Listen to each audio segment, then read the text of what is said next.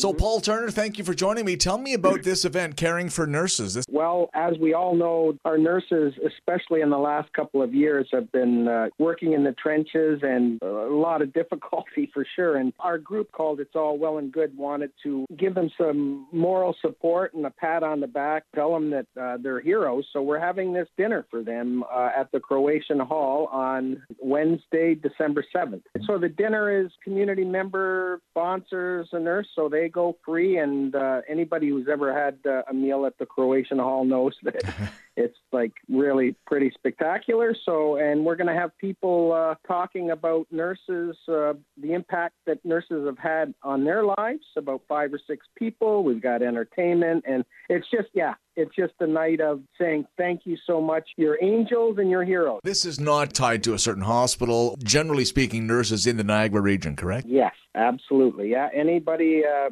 more or less in the Niagara region, you know, just a shout out to the to the nurses. And it's a group. Our group has done a, a number of events in the last ten years. It's called It's All Welland Good just want to put a positive slant on our community, and obviously the Niagara Region nurses have, uh, have, have been amazing to to us here in Welland and across the region. So, how can they find tickets, and uh, how can they get them, and how much are they? Well, they can get um, tickets. They they can email me. They can e-transfer the money, and tickets are they're pretty steep. They're a hundred dollars uh, for a community member and uh, so then another hundred dollars to sponsor a nurse.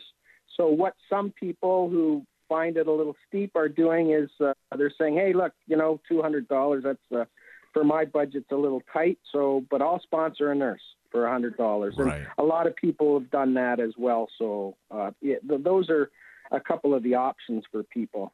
Certainly, money well spent. Uh, this time of year, money is uh, certainly a top of a top of uh, mind for everyone, and uh, most of the year it's it's tight for most people. But giving back to something like that uh, can can help pay it forwards somehow. Absolutely, yeah. Well said. Wonderful. All right, uh, Paul Turner, thank you so much from All Welland Good. You want to find out more details about the Caring for Nurses event coming up on December 7th. You want to check it out at country89.com. Paul, I appreciate your time. Thank you.